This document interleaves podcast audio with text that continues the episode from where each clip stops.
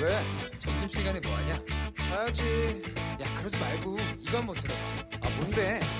지금 당장 yeah. 라디오를 켜봐 나른한 오후 깨울 시사 토크쇼 모두가 즐길 수 있고 함께하는 시간 유쾌하고도 신나는 시사 토크쇼 오태훈의 시사본부 네, KBS 라디오 오태훈의 시사본부 2부 시작합니다. 시사본부는 청취자 여러분들의 참여 기다리고 있습니다. 샵 9730으로 의견 보내주시면 생방송 도중에 소개를 해드리고요. 짧은 문자 50원, 긴 문자 100원, 어플리케이션 콩은 무료로 이용하실 수 있습니다. 또 유튜브에서 오태훈의 시사본부 1라디오 또 시사본부 검색하시면 영상으로도 확인하실 수 있습니다. 매주 수요일 2부 전문성과 현장성 살아있는 고품격 high quality 범죄 수사 토크를 지향하는 아는 경찰이 있습니다. 배상훈 전 서울경찰청 범죄심리분석관 자리하셨습니다. 어서 오십시오. 안녕하세요. 예, 그리고 오랜만에 나오셨습니다. 김은배 전 서울경찰청 범죄 국제범죄수사팀장 자리하셨습니다. 어서 오십시오. 안녕하세요. 예. 기억이 나지 않는다던 배우 강지환 씨가 성폭행 혐의를 인정을 했습니다. 피해자들을 향한 2차, 3차 피해는 계속되고 있다고 하는데 스태프와의 술자리에서 사건이 시작됐고 술 마시기 게임을 하면서 피해자들에게 술을 강요했다고 하는데 배상훈 교수께서 좀 정리해 주시죠. 네, 애초에 알려진 바가 좀, 좀 잘못 알려진 바가. 네. 이- 그러니까 1차 술자리를 바깥에서 하고 2차를 그 강지환 씨 대, 그 자택에서 해서 네. 그것 때문에 또 이제 이 피해자들이 2, 3차 피해가 됐는데 왜 따라갔느냐 뭐 음. 이런 건데 근데 사실은 그게 아니고 원래 그 자택에서 어떤 스태프의 송별회를 하는 걸로 생각해서 거기서 어, 7, 8명 이상이 첫 모임을 했고 예. 그 과정에서 이제 다른 분들이 이제 가시고 근데 희한하게도 그 무슨 어떤 이유 때문인지 아니면 그런 거 모르겠지만은 그것도 의심스럽지만은 거기서 강지환 씨가 어, 이 피해자들한테 혹시 집중적으로 술을 강요하지 않았을까라는 네. 그런 의심이 드는 정황이 나타난다. 어. 그러면 결국은 이것은 혹시라도 네. 계획성이 존재하지 않았느냐. 어. 라는 의심도 그 가지게 할 수 있는 지금 상황이 그런 거니까 결국은 피해자들에 대한 2, 3차 피해는 아무 그, 그 근거가 없었던 거고 예. 원래 거기에 어 이제 여러 명이 같이 있었던 부분에서 가려고 했더니 이제 콜택시를 불러주겠다 아니면 거기는 원래 아. 그 집이 아니라 이제 이렇게 쓰는 자, 장소다. 예. 라고 강지환이라는 사람이 일종의 회유를 해서 어. 거기서 자게 됐다. 이게 이제 전반적으로 지금까지 알려진 상황인 거죠. 예, 그 집이라는 장소에서 상당수의 여러 명들과 함께 파티 정도, 예, 뭐 그렇죠. 송별회 같은 거 하면서 예. 그런 분위기가 좀 달라질 수 있겠다는 생각이 들 수 있으니까요. 그렇죠. 예. 그 기훈배 팀장님, 그 우발적이냐 아니면 계획적이냐 여기에 따라서 상당히 많이 달라진다면서요 범죄 유형이? 그렇죠. 조사할 때 이제 처벌 유형이 달라지는데 예. 지금 우발적이라고 한다면은 좀 참작 사항이 있지만 계획적이라고 한다면 고의성이 있지 않습니까? 예, 예. 그러니까 감형이라든가 그 장량 강행이 쉽질 않죠. 그래서 어. 그 우발적이든 계획적이든 사람들이 이제 주장하는 건데 네. 일단 이 사건을 보게 되면은 그 술 마시기 게임을 했다고 한다면 술 음. 취하게 유도했다고 한다면 우발적이라기보다는 일단 계획성으로 보지 않겠냐. 네. 피해자 주장을 보면은 계획적으로 아마 지금 범을 하지 않았냐 그렇게 보는 시각이 큽니다. 음, 게다가 이 피해 여성들이 이후에 이제 사건이 벌어진 이후에 자신이 속해 있는 그러니까 직장인 거죠. 네. 그, 그 업체로부터 뭐 회유라든가 협박을 당한 정황까지 지금 나오고 있는 상황이에요. 좀 황당한 상황인 거죠. 예, 왜냐하면 강지환 씨 소속사가 있고요. 예. 상당히 큰 소속사라고 합니다. 어. 그러니까 지금은 소속사가 끝났죠. 이제. 어, 뭐, 저 어제부로 해지한다고 했으니까. 그리고 이제 이, 이 소속사와 협력 관계에 있는 소속, 어떤 협, 업체가 이 피해자들이 소속된 업체라고 합니다. 네네. 일종의 갑을 관계일 수 있다는 거죠. 왜냐하면 큰 어떤 엔터테인먼트 회사라고 하면은 음. 거기에 여러 가지 스텝진들을 고용하는 형태의 협력 업체를 구성할 수 있으니까. 근데 그, 그 협력 업체가 이런저런 얘기를 했다는 겁니다. 말하자면 뭐 합의를 종용하는 예를 들면 어, 합- 오늘 합의 보는 게 좋다. 항지와는 파산할 것이고 그러면 보상도 못 받을 거다. 어차피 그렇게 되면은 음, 당신들이 법정에 저 증인으로 출석하면은 사진을 찍히고 그런 고통을 겪을 것이냐 일종의 협박 비슷한 것도 계속 이렇게 했다는 거예요. 어. 그러니까 결국은 이거를 왜왜 결국은 본인들이 보호해줘야 될 자기 소속 그 직원인데 그렇죠. 거꾸로 가해자인 강지환 씨 쪽을 옹호하는 게 이게 무슨 일이냐라는 음. 의심이 든다는 거죠. 네. 그 관계가 있다고 한다 그러면 피해 여성과 강지환 씨와의 관계도 좀 우리가 살펴봐야 될 측면이 있지 않을까 싶기도 한데요. 그러니까 피해 여성과 강지환 씨 그 관계를 보게 되면 강지환 씨 전 소속사하고 예. 피해 여성들이 소속되어 있는 소속사하고는 협력 관계입니다. 아. 가별 관계인데 일단은 그 강지환 씨 소속 저 업체에서는 그 피해자 업체한테 무슨 외, 외주 같은 거 주지 않습니까? 예, 그러니까 예. 일단 피해자들 입장에서 볼 때는 강지환이 소속된 소속사에 대한 어떤 그 종속 관계가 돼 있기 때문에 음. 어떤 부탁이라든지 들어올 때 쉽게 거절을 하지 못할 상황이 되는 거죠. 네. 그러니까 업무에 대한 일정 정도의 우위에 위치해 있는 그런 측면으로 볼 수 있겠군요. 혹시라도 뭐 다른 계약들이 여러 연결이 돼 있다고 하면은 예. 그 피해자들의 소속사가 사실은 여러 가지 이 그렇지 이 지금 같은 행동을 혹시 하지 않았을까? 음. 그러니까 뭐 명시적으로 네. 이렇게 뭐 이렇게 그저 강지환 씨전 소속사의 누구 누구가 이렇게 지시를 한 것이 아니라 음. 이렇게 좀 암묵적으로 혹시라도 그러지 않았을까 라는 것을 이제 피해자 쪽에서는 주장하고 있는 바인 거죠. 네. 앞서 배상훈 교수께서 말씀해 주셨던 그 업체에서 이 피해자들에게 했던 뭐 말, 회유 이런 한마디 한마디는 상당히 이게 그 피해자 입장에서는 두려운 거잖아요. 그거를 정보라고 알려주는 거지만 그 정보가 아니고 이게 그야말로 협박성 아니겠습니까? 협박이라고 한다면은 피해자들이 사실상은 외포심이나 공포심을 느껴야 되거든요. 예, 그런데 예. 피해자들이 두려움을 느꼈다고 한다면은 그건 협박죄가 가능한데 어. 알다시피 그 협박죄는 반의사 불벌죄이기 때문에 예. 피해자들이 처벌을 원해야만 처벌을 해요. 아. 그러니까 수사기관에서 수사는 할수 있지만 실제적으로 피해자들이 원치 않으면 처벌을 못하니까 예. 좀 미온적일 수밖에 없어요. 어. 그러니까 명시적으로 처벌을 원해야만이 수사가 진행되고 그 성추행이나 성폭행 플러스해서 협박죄도 처벌할 수 있다고 한다면 오히려 더 재벌이 가중되는데 현재까지는 아마 그 반의사 불벌죄이기 때문에 네. 그 의사를 정확히 표현하지는 않은 것 같아요. 지금 이런 상- 네. 그 피해자들이 이러한 그 여러 가지 회유라든가 이런 것들을 듣고 나면 나중에 뭐 재판이라든가 이런 데 가서 내가 더 적극적으로 얘기를 해야 되는 측면임에도 불구하고 이런 걸 정보를 2차 가해 때문에 더 움츠러들고 이런 게 있지 않겠어요? 그러니까 이제 이 정보가 본인의 가족들의 주소, 가족들의 직장 이런 것도 다 노출이 됐다고 생각하면은 본인들은 뭐 어떻게 감수한다 하더라도 가족들이 피해 보는 이런 부분들 음. 본인도 감수할 수 없는 거죠. 그게 왜냐면 이미 노출됐다고 생각하면은 언제든지 찾아올 수 있고 연락 받을 수 있다는 그 공포감으로 계속 그 재판 내내 네. 또 처벌 내내 그렇게 해야 된다고 하면 이거는 심각한 가해인 거죠. 이거는 음. 절대 그렇게 해서는 안 되는데 그리고 성범죄를 처벌 그러니까 이렇게 수사하고 처리하는 수사기관의 입장에서는 절대 이런 걸 노출시키지 않습니다. 네, 네. 예전에는 혹간 그런 문제가 노출돼 갖고 경찰관들이 징계를 받는 경우도 있었는데 요새 같은 경우는 이 피해자의 여러 가지 신상에 대해서 가해자 쪽에 절대 노출되지 않도록 외렬이 돼 있습니다. 그런데 이 피해 여성들의 집 주소를 강지환 씨 가족에게 알려줬다면서요?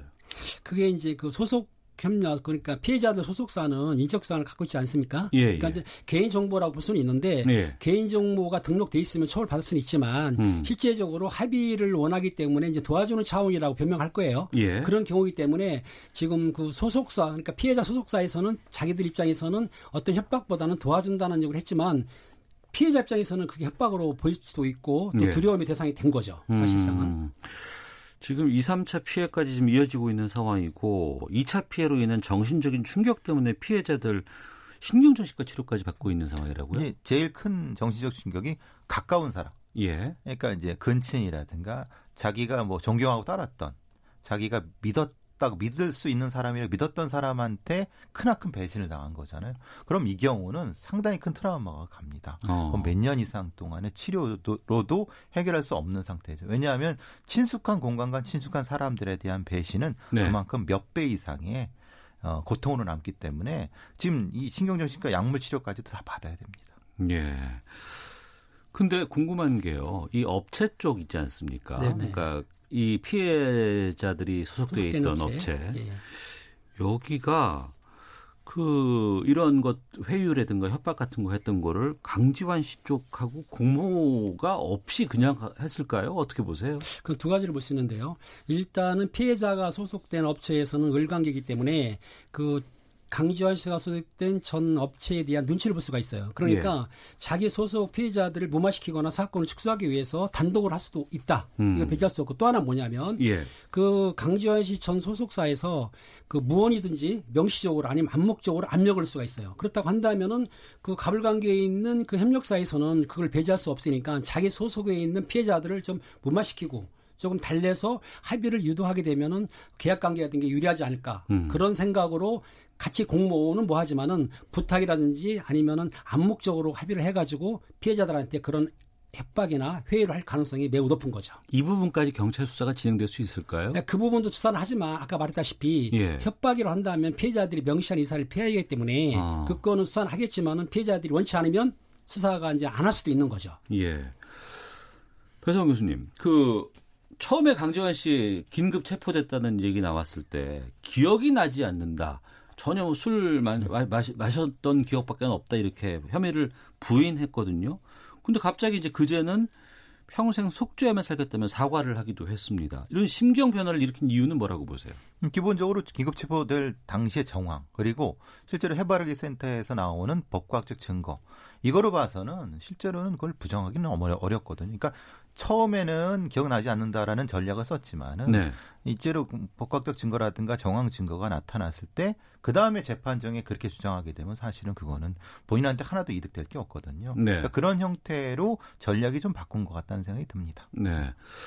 앞으로 남은 수사에서의 쟁점, 재판의 쟁점은 어떤 게 있을까요? 김, 수사 쟁점 보게? 되면 지금 이제 그 강지환 씨 입장에서는 범행을 부인하거나 아니면은 성폭행이나 성추행을 합의했다고 보긴 힘들어요. 왜냐하면 예. 피해자들이 증거가 확실하고 어. 또 그리고 진술이 확실하기 때문에 또 여론도 악화돼 있고 그래서 지금 볼 수 있는 거는 본인이 잘못을 시인한 것으로 인정 나가면서 술 마신 것에 대한 심실미약. 요거는 심실미약은 그 재판에서 인정할 수도 있고 인정 안 할 수도 있어요. 네. 그렇기 때문에 심실미약적으로 나가면서 또 피해자들의 감정을 누리키면서 합의를 해가지고 어. 그 처벌을 경하게 받는 거. 예. 그두 가지 전략을 쓰는 것이 가장 그 본인한테는 현명하다고 보기 때문에 본인이 그 잘못을 그 잘못이 아니라 범행 사실을 시인도 하고 예. 또 그리고 그 여론에 대한 그 호도를 하지 않기 위해서 좀 납작 낮춘 거죠. 음. 네. 제가 보기에는 어, 이 수사팀에서 해야 될 부분은 네. 혹시 이 전체가 계획돼 있는 건지 음. 그러니까 만약에 술을 먹일 때 의도적으로 그러니까 이렇게 성범죄를 할 생각으로 이렇게 먹였다라고 하면은 그러면 이, 이 사건 말고 다른 사건도 있을 수 있는 겁니다. 아. 예. 이게 이 공간에 끌어들여서 이렇게 했다. 물론 이건 가정입니다. 네네. 만약에 그게 그렇게 계획성 있고 또 다른 스태프가 도와줬을 수 있다 그러면 이거는 이건 그냥 강간 자체가 아닙니다. 특수 강간이 되어 버리거든요. 예. 계획도 존재했으니까. 그러니까 이런 것도 혹시 모르니까 음. 전반적으로 봐야 됩니다. 네. 그러면 때 거기서 이제 혐의가 없으면은 이제 지금 이 강간죄로 가지만은 음. 이거는 이건 상황을 아직 모르는 상황이기 때문에 그렇습니다. 음, 알겠습니다. 배상훈 전 서울경찰청 범죄심리분석관, 김은배 전 서울경찰청 국제범죄수사팀장과 함께 아는 경찰 또 하나의 성폭행 사건으로 좀 넘어가 보겠습니다. 옛날 동부그룹입니다. 창업주라고 하네요. 김준기 DB그룹 전 회장이 가사 도우미를 성폭행한 혐의로 피소된 사실이 뒤늦게 알려졌습니다. 이전에 여비서를 성폭행한 혐의로 회장직에서 물러났다고 하는데 이번엔 가사 도우미라고요? 전체적으로 사건을 두 사건의 순서가 좀 바뀌었습니다. 원래 2006년도에 예. 년도에 여러 그 몇 달 동안 이 양주에 있는 별장에 있는 가사 도우미 분께서 김준기라는 사람한테 성적인 피해를 받았다고 지금 주장하는 상황인데 예. 이게 2016년도 연간입니다. 아, 그 다음에 그 거기서 이제 그만두고 여러 가지 이제 그쪽 김준기 쪽과 안 좋은 상황이었는데 네. 그 바로 바로 다음 달인가 두 달 뒤에 여비서 성추행 사건이 벌어진 겁니다. 네. 그러니까 이제 순서는 야사도우미 사건이 먼저고.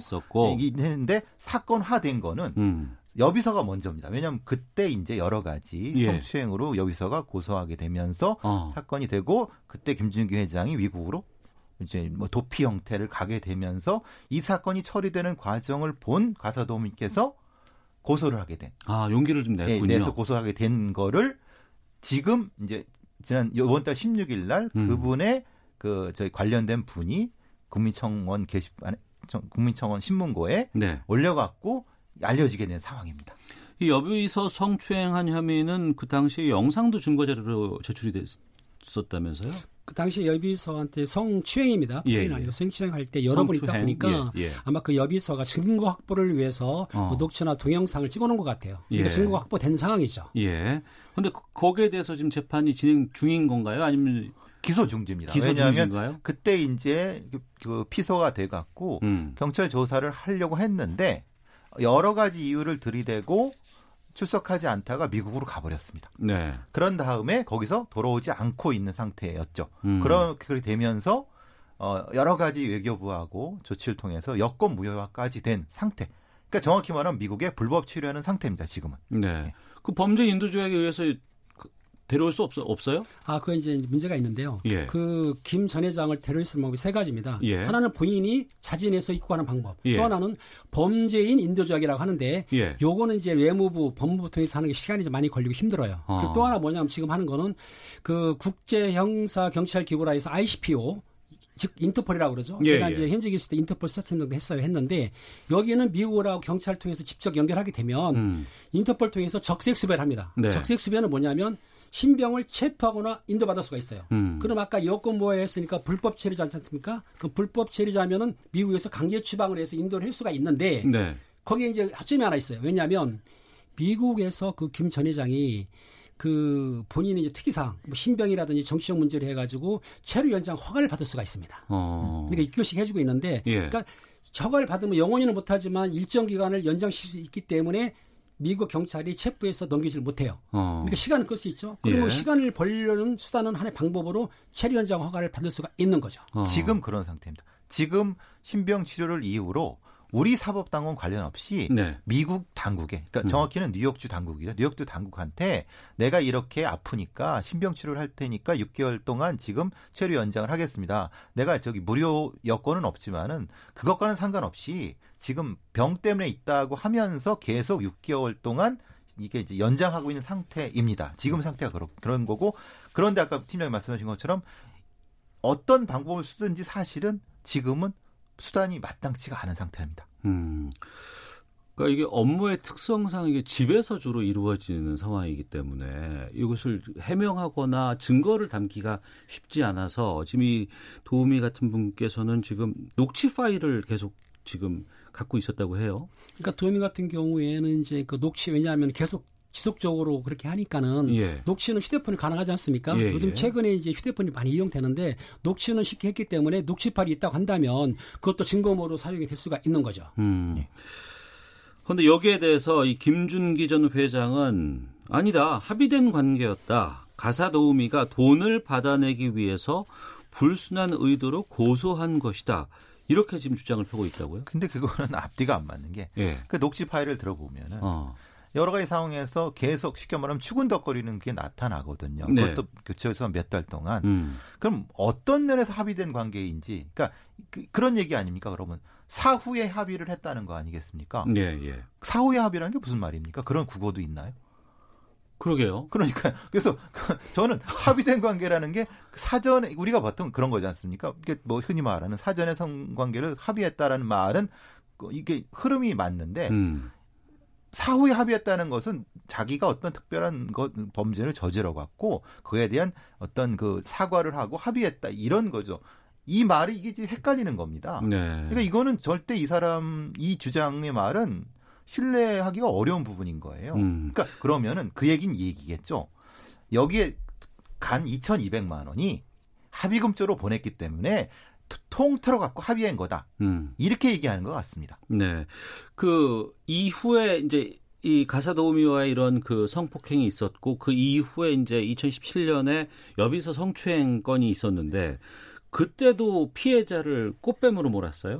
그러니까 이제 그 김천 회장 입장에서 볼 때는 자기가 우월적 지위에 있는데 상대편이 동의할 거라고 본인이 생각한 것 뿐이고 어. 피해자 입장에서는 동의가 아니지 않습니까? 근데 그 당시 바로 신고한 게 좀 늦게 신고했지 않습니까? 문제는 그러다 보니까 본인 입장에서 볼 때는 너가 좋아했으면서 나중에 신고한 거 아니냐 아니면은 나중에 처벌을 하면서 돈 대가를 요구한 거 아니냐라고 했기 때문에 네. 그 꽃뱀을 주장하지만 피해자 입장에서는 신고하기까지 많은 시간도 필요하고 생각도 해야 되기 때문에 음. 그거 좀 어불성설이죠. 네. 그래서 이게 이제 우리가 성인지 감수성이 부족하다는 게 이제 여태까지는 그걸 이렇게 합의로 인정해 줬다는 겁니다. 우리의 사법기관에서는. 아 그래요? 그러니까 흔히 말하는 추인이죠, 추인. 어. 그러니까 이제 말하자면 우리가 그래서 계속 비동의 강간죄를 마- 서로 만들어야 된다, 만들어야 된다 하는 이유가 바로 그겁니다. yes, yes, yes mean yes, no mean no라고 하는 것이. 예. 그러니까 그래, 그렇게까지 받아들였기 때문에 이 김준기 측이 이렇게 주장하는 겁니다. 음. 그 그러고 보니까 이 관련된 이런 여러 범죄들이 있었을 때 과거에는 앞서 마- 김은배 팀장께서 말씀하셨던 술에 취해 심신미약 상태였다. 뭐 이런 부분들 아니면은 피해자와 합의가 이루어졌다. 이것 때문에 감형되는 것들이 많이 있었던 것이 사실 아니겠습니까? 많이도 있을 뿐더러 성폭력 범죄가 사실 옛날에 친고죄였어요. 예. 그러다 보니까 고소를 하면 처벌하지만 고소 안 하면 처벌 안 하고 또 어. 고소를 해가지고 처벌 중에도 합의해서 취하게 되면은 처벌을 안 받았어요. 예. 그렇기 때문에 그런 일이 종종 벌어졌는데 지금은 친고죄가 아니기 때문에 성폭력 범죄를 벌이겠을 경우에는 무조건 처벌하는데 단지 심신미약은 뭐냐면은 본인의 의지 없이 술에 취했거나 약물에 취했을 경우에는 의지 없이 할, 의지 없이 범행을 하니까 거기에 대한 유예를 뒀는데 그거를 이용하는 거죠. 악용하는 거죠. 네. 일반인들이 그러니까 자기의 의지로 고의를 했지만 심실미약이 있다라고 처벌을 약하게 받으려고 악용하는 것뿐입니다. 네, 청취자 4222 번호 쓰시는 분께서 요즘 성범죄가 너무 빈번하게 일어나고 있는 것 같습니다. 처벌을 강화할 필요가 있습니다. 김종무님, 두 사건 모두 갑을 관계 속에서 벌어진 일이라 더 속상합니다. 약자인 여성이 더구나 을의 위치에 있었으니 더욱 쉽게 성범죄 노출된 것이 아닐까요? 라고 문자 보내주셨는데 앞서 강지환 씨 사건도 그렇고 이번 김준기 전 회장도 그렇고 유명 인사가 가해자고 이게 이제 또 더 확산된다는 측면이 있는 것 같은데 사실 일반 여성들 같은 경우에는 직장 내에서 이런 일 발생하거나 벌어지더라도 신고하는 게 꺼리는 측면들이 그동안 있어 왔잖아요. 그러니까 더 피해를 본다고 주- 그 단적인 예가 그런 거죠. 너는 왜 몸가짐이 그랬어? 이렇게 비- 그 피해자를 비난하게 되는 거죠. 아, 참 그죠. 예. 그러니까 우리가 여태까지 그런 인식이었지 않습니까? 음. 그래서 대법원에서 성- 성인지 감수성을 높여라고 말씀을 그렇게 판결한 것도 그런 거지 않습니까? 그러니까 어떤 이런 성범죄 사건이 벌어지면은 무작정 가- 피해자를 비난하고 보는 이런 풍토는 우리는 이제 극복해야 된다. 네. 거기에 따라서 이제 피해자들이 그 예. 증거를 확보해야 되는데 진술만 가지고는 처벌할 수 없기 때문에 예. 증거를 확보하는 과정 그리고 사람들이 그 시선도 필요하지만은 어. 가족 친치가 알게 되면은 성 문제는 이제 약간 배관시하기 때문에 그런 두려움도 있, 있죠. 그리고 직장에서는 보다시피 불이익을 받습니다. 네. 그러니까 이제 업무 배제라든지 아니면 경제적으로 시간적으로 그렇기 때문에 고소하기도 꺼렸고 또 음. 고소를 해도 재판 중에 아니면 수사 중에 출석을 해야 되고 재판 중에 긴 시간 동안 이런 걸 감내하기가 힘들기 때문에 굉장한 스트레스를 받기 때문에 오히려 신고를 좀 안 하는 편이었었죠. 네. 그럼에도 더 더욱더 적극적으로 신고하고 증거를 수집해야 되는 것이 맞는 거죠? 그렇죠. 어. 그래야지 이런 우리 사회 이런 걸 극복할 수 있죠. 알겠습니다. 자, 오늘 아는 경찰 배상훈 전 서울경찰청 범죄심리분석관 김은배 전 서울경찰청 국제범죄수사팀장과 함께했습니다. 두 분 말씀 고맙습니다. 감사합니다. 감사합니다. 헤드라인 뉴스입니다. 일본이 한국에 대한 수출 규제 조치의 이유로 내세운 한국의 수출 통제 제도 캐치홀 제도가 오히려 일본보다 더 엄격한 것으로 나타났습니다. 산업통상자원부는 국장급 양자 협의를 개최하자는 내용의 사안을 일본 정부에 발송했습니다. 일본 정부는 강제징용 피해배상 문제와 관련해 중재위원회 구성 요구에 한국 정부가 불응하겠다는 입장을 밝힌 것에 대해 계속 중재위에 응하도록 강하게 요구하겠다는 기존 입장을 재확인했습니다. 더불어민주당 일본 경제 침략 대책 특위는 대일 특사 파견 문제와 관련해 현 시점에선 보류하겠다고 밝혔습니다. 사안의 엄중함에 비춰봤을 때 한 번의 특사 파견으로 해결된 사안이 아니라는 입장입니다. 내일로 예정된 문재인 대통령과 5당 대표 회동을 앞두고 자유한국당 황교안 대표는 잘못된 정책의 전환을 가져오도록 촉구할 것이라며 초당적 협력이 이뤄지도록 하겠다고 밝혔습니다. 한국 현대사의 최대 비극 가운데 하나인 제주 4.3 사건의 진실과 미국의 관여 여부를 규명하기 위한 미국 현지 조사가 18년 만에 재개됐습니다. 지금까지 헤드라인 뉴스 정한나였습니다. 이어서 기상청의 송소진 씨 연결합니다. 미세먼지와 날씨 정보입니다. 지금 수도권을 중심으로 초미세먼지 농도가 높은 상태입니다. 대기가 정체돼 있는 서울과 인천, 경기 남부는 종일 먼지 농도가 나쁨을 보이겠고 그 밖의 지역은 보통에서 좋음이 예상됩니다. 오늘도 내륙 곳곳에는 소나기가 쏟아지겠고 남부 지방은 차차 북상 중인 장마 전선의 영향을 받겠습니다. 오후에 제주도와 전남 남해안부터 비가 시작돼 저녁에는 남부 지방, 내일 새벽에는 경기 남부와 강원 남부까지 비구름이 올라오겠고요. 모레까지 이어지면서 남해안과 제주도를 중심으로 집중호우가 예상됩니다. 오늘 한낮 기온은 서울 31도, 춘천 32도, 광주와 대구 30도 등으로 30도를 웃도는 가운데 습도가 무척 높아 불쾌지수도 높겠고요. 내일 중북부 지역은 한낮 기온이 33도를 웃도는 곳도 있을 전망이어서 서울과 경기 동부, 강원 영서 지역에는 폭염주의보가 내려졌습니다. 현재 서울의 기온은 27.1도입니다. 미세먼지와 날씨 정보였습니다. 이어서 이 시각 교통 상황을 KBS 교통정보센터 김민희 씨가 전해드립니다. 네, 점심시간을 지나면서 교통량은 줄었지만 사고가 잇따르고 있습니다. 중부 내륙고속도로 창원 쪽으로는 충주분기점 부근과 충주나들목 일대로 각각 작업 여파받아 정체되고 더 가서 진남터널을 빠져나와서는 차량 화재 사고가 났습니다. 1차로를 막고 처리 작업을 하고 있어서 문경세제 나들목을 지나면서부터 정체 심합니다. 남해고속도로 부산 쪽으로 창원 1터널 부근 2차로에서도 사고가 나면서 부근으로 극심한 정체고요. 더 가서 창원 2터널에서 창원 분기점 사이 정체는 작업 여파입니다. 중부 내륙고속도로 지선 창원 쪽으로 서대구 나들목 진출램프 3차로에서도 사고가 났고요. 서울 외곽고속도로 일산에서 판교 쪽으로 김포 부근에서는 3차로를 막고 고장난 차를 처리하고 있습니다.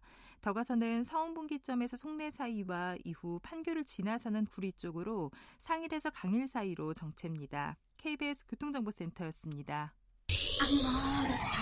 오태훈의 시사본부 오태훈의 시사본부 오태훈의 시사본부 오태훈의 시사본부 오태훈의 시사본부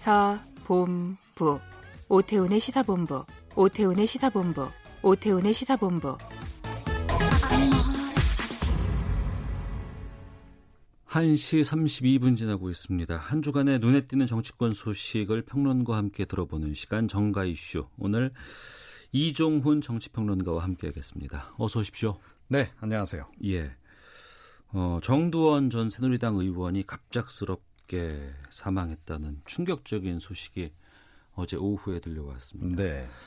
저 시사본부 금요일에 항상 정두원의 시사점 시사점 이 시간을 맡아주신 분이고 또 보수 인사로서 참 의미 있는 그런 평론을 해주셨던 분이라서 저도 상당히 좀 놀 랍고 좀 당황스럽고 좀 힘든데 아유 이거 또 어떻게 들으셨어요? 네.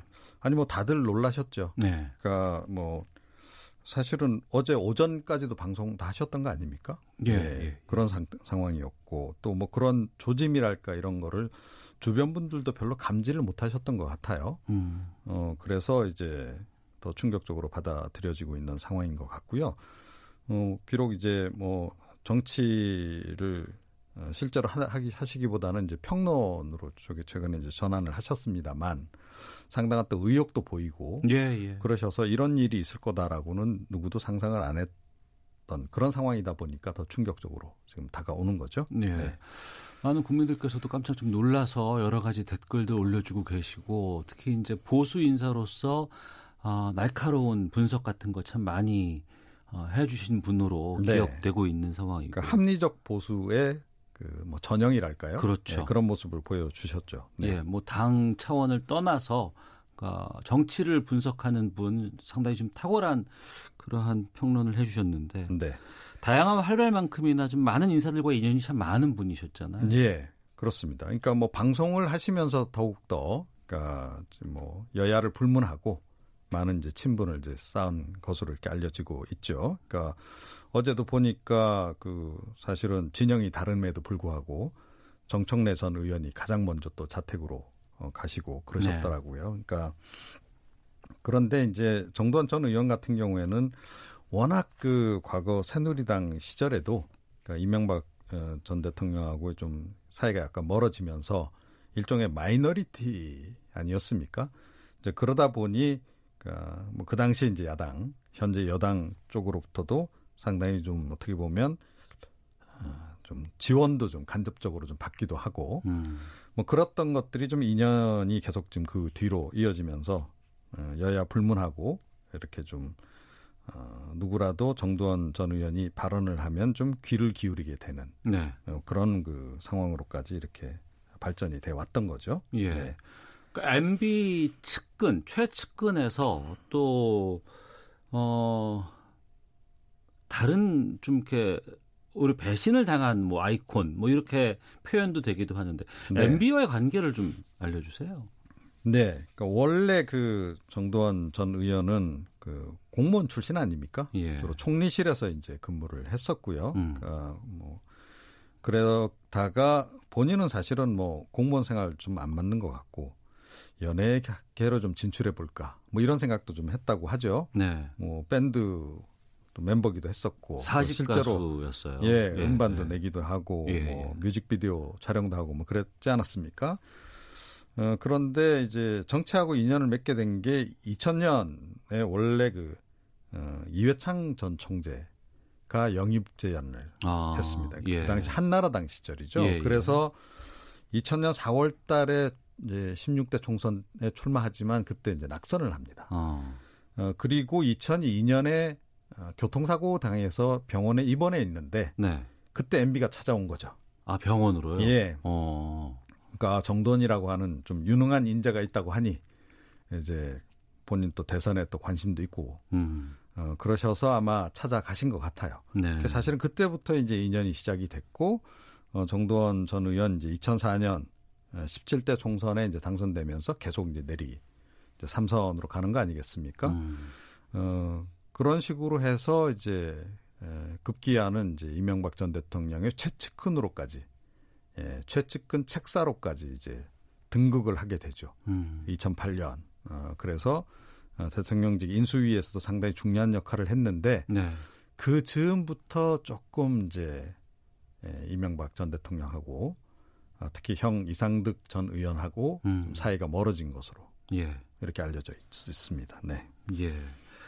이후에 이제 다양한 방송 활동으로 평론을 통해서 음. 어, 많은 청취자들과 애청자들과의 어, 사랑을 받으신 음. 분이었는데 참 황망한 일이 벌어지고 나니까 많은 분들이 이제 SNS 등을 통해서 추모의 글을 올려주고 네, 계십니다. 그렇습니다.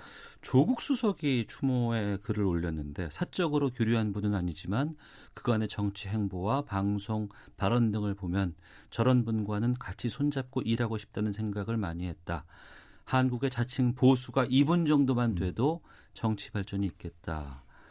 이런 생각을 했다고 추모를 했어요. 네, 음. 그렇습니다. 그러니까 최근에 사실은 뭐 자유한국당 그 의원들 중에 그 막말 논란에 휩싸인 인물들이 굉장히 많지 않습니까? 네. 그러면서 이제 보수의 품격이 많이 떨어졌다 이런 지적도 좀 많이 하고 그러는데 어, 정도원 전 의원 같은 경우에 그 상당히 촌철살인의 지적 같은 거 음. 여야 불문하고 굉장히 많이 내놓지 않았습니까? 네.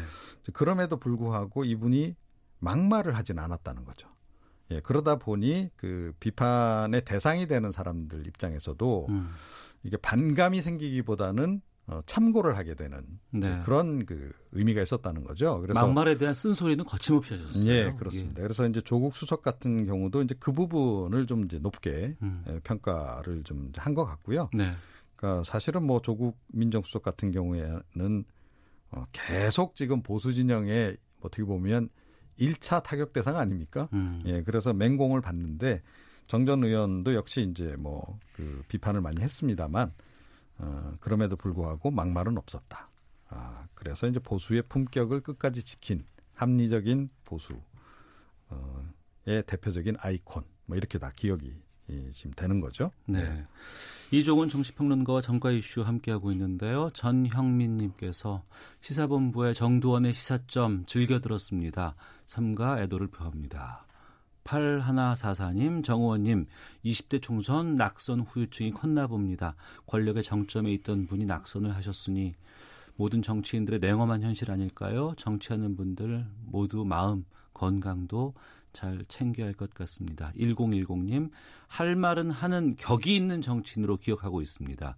삼가 고인의 명복을 빕니다. 라고 의견 보내주셨습니다.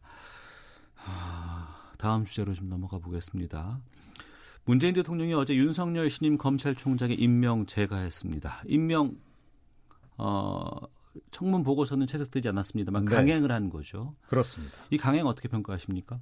불가피한 선택. 음. 이라고 저는 평가를 하고 싶습니다. 네. 그러니까 어, 문재인 대통령으로서는 뭐 지금 이제 집권 조만간 이제 후반기로 이제 들어가는 거 아니겠습니까? 네. 이제 그런 상황에서 어, 본인이 원래 이제 하고자 했던 것 그 가운데서도 특히 뭐 검찰 개혁을 비롯한 사법 개혁 이건 반드시 하고 싶은 생각이 아마 있을 겁니다. 그러니까 본인이 이제 변호사 출신이기도 하고 또 어떻게 보면 과거 이제 인권 변호사로서 민주화 운동을 하는 과정에서 국가 권력이 이 수사에 개입을 해서 탄압을 하는 걸 너무나 많이 겪었기 때문에 네.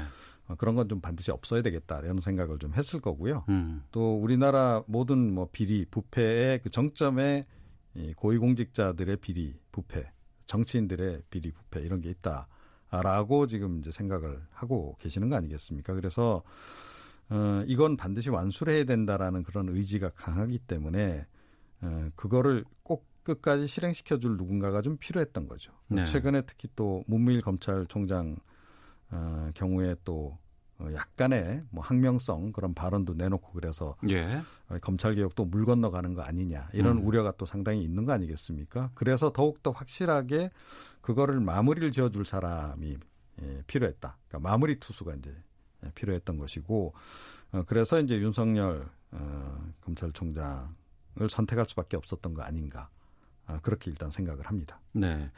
바른미래당과 자유한국당에서 지금 이번 임명 강행에 대해서 비판하고 여러 가지 혹평 같은 건 내고 있는데 자유한국당이 이럴 거면 인사청문회 뭐하러 하느냐 업무 능력이 아닌 정치적 판단에 따른 것이다 이런 혹평을 내놨습니다. 네.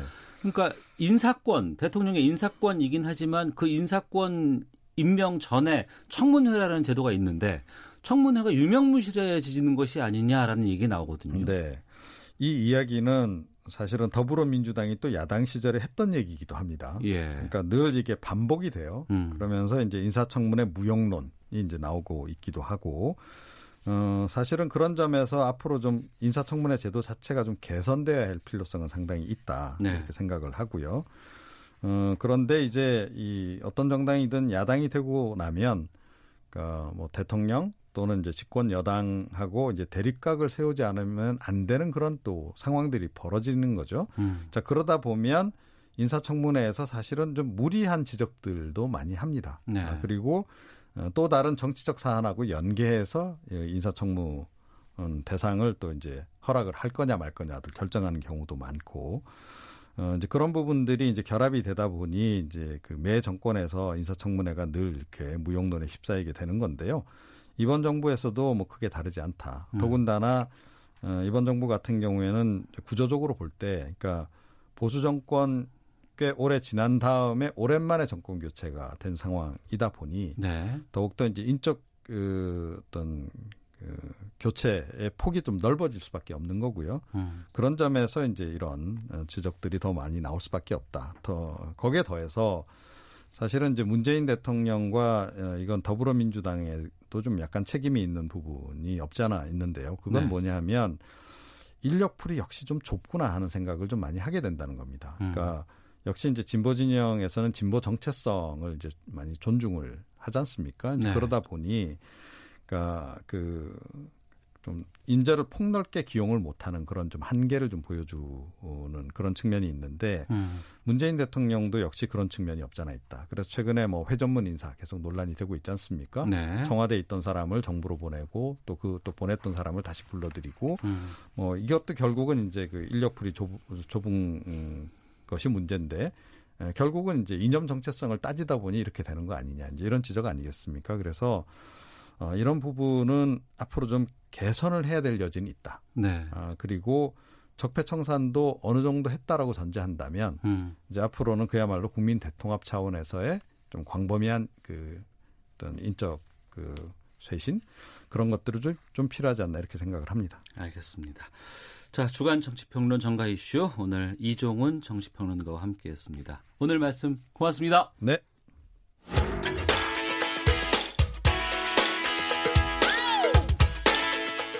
오태훈의 시사본부는 여러분의 소중한 의견을 기다립니다. 짧은 문자 50원, 긴 문자 100원의 정보 이용료가 되는 샵 9730, 우물정 9730번으로 문자 보내주십시오. KBS 라디오 앱 콩은 무료입니다. KBS 라디오 오태훈의 시사본부. 지금 여러분은 대한민국 라디오 유일의 점심 시사 프로그램을 듣고 계십니다.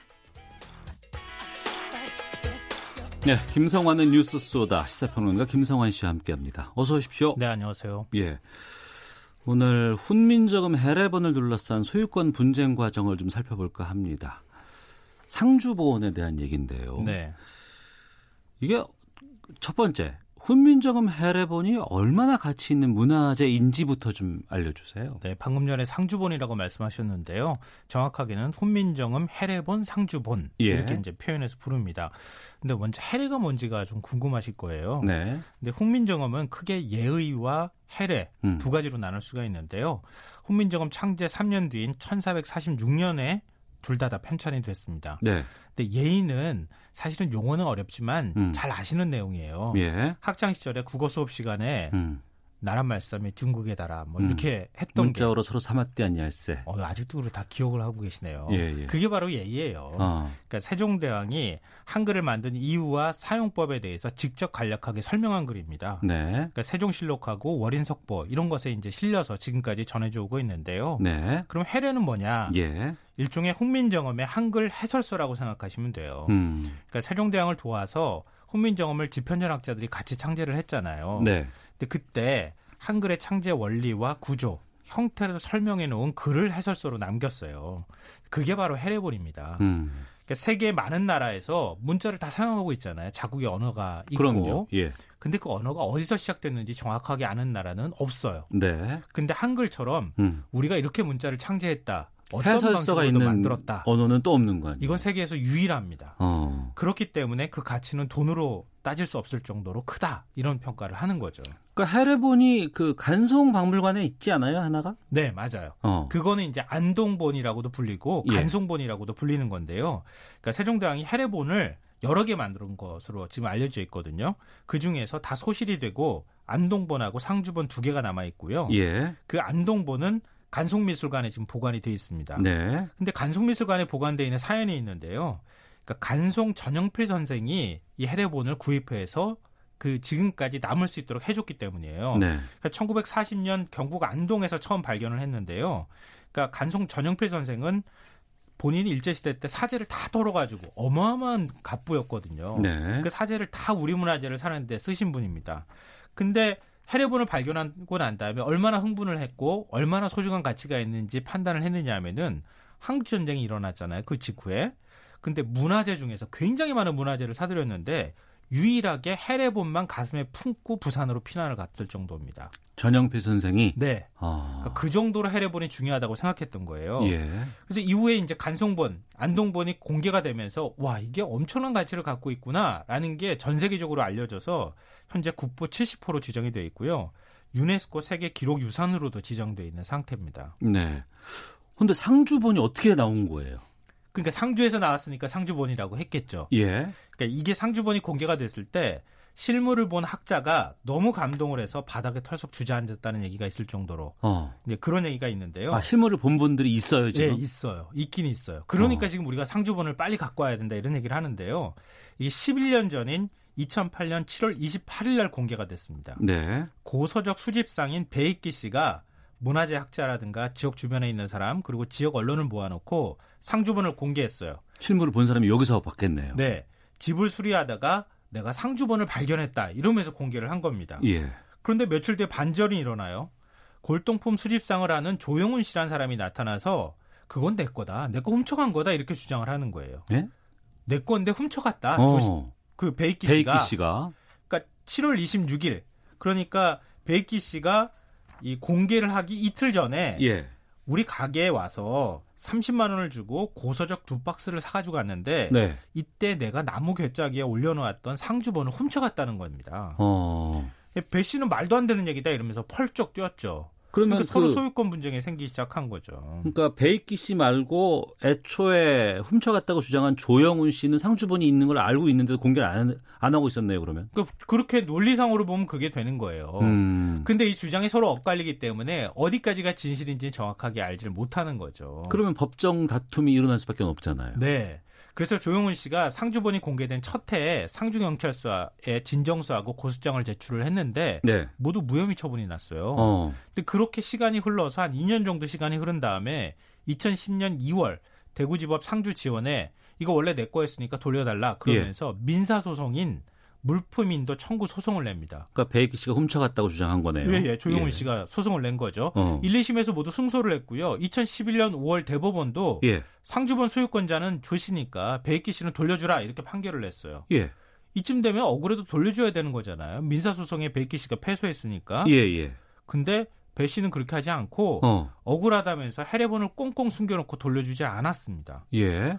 그러니까 조용훈 씨 입장에선 내 거 훔쳐갔다고 하는 건데 어. 그거 대법원 판결까지 받았으니까 억울하지 않겠습니까? 예, 예. 그래서 대법원 판결이 나온 지 다섯 달 뒤인 그해 7월에 예. 이번에는 배 씨를 문화재보호법과 절도 혐의로 형사 고소를 합니다. 어. 앞서서는 민사에서 판단이 나온 거고요. 네, 돌려달라고 한 거였고. 네. 네. 그러니까 검찰이 수사 과정에서 이 상주본이 굉장히 엄청난 가치를 갖고 있는 거니까 베이키 씨 집도 압수수색하고 주변도 막 이잡도 뒤졌는데 찾지를 못했어요. 어디 있는지 몰라요. 예, 씨는 얘기 안 하고 있고. 예, 말 안 하고 입꽉 닫고 있는 거고요. 예. 근데 여기서 또 반전이 일어납니다. 형사재판 과정에서 문화재 도굴꾼 서모 씨라는 사람이 나타납니다. 이 양반은 또 뭡니까? 또 다른 사람이에요. 예, 예. 안동 광흥사 불상안에 있던 상주본을 내가 훔쳐서 어. 조영훈 씨한테 500만 원을 받고 팔았다 이렇게 증언을 한 겁니다. 도굴했단 얘기예요? 이게 도굴품이었다는 거예요. 예, 예. 이렇게 되니까 그럼 이게 소유권이 누구한테 있는 거냐? 어. 이렇게 된 거예요. 예. 그러니까 조영훈 씨 입장에서 도굴품을 산 거니까 어. 조영훈 씨도 소장- 작물 산 거 아니에요, 그러니까. 작물 산 거죠. 예, 예. 그러니까 조영훈 씨도 내가 이거 내 거다라고 주장하기가 어려운 상황이 돼버린 겁니다. 어. 그런 상황에서 광흥, 광흥사 입장에서는 우리 사찰에 있는 거 도굴 당한 거니까. 아, 절까지 나오고 있고 이제 주장을 하니까. 광흥사에서도 이거 예, 우리 예. 거다 이렇게 나온 거예요. 예. 그러니까 베이키, 조영훈 여기서 광흥사까지 등장해가지고 소유권이 붕 떠버린 거예요. 음. 그러니까, 그러니까 민사재판에서 이긴 조영훈 씨가 내가 일단 대법원 판단까지 받은 것이니까 내 거라고 판단을 해준 거 아니냐. 네, 네. 법적으로. 예, 내 수중에 해례본이 없기는 하지만 음. 내가 국가에 기증하겠다 이렇게 나온 거예요. 네. 그래서 문화재청에서 기증식까지 열었습니다. 아, 그래요? 그렇게 하니까 문화재청도 국가도 소유권이 있게 돼버린 거예요. 어, 헌데 실물은 없는데도 네, 신물은 없지만. 기증식은 했고. 네. 예.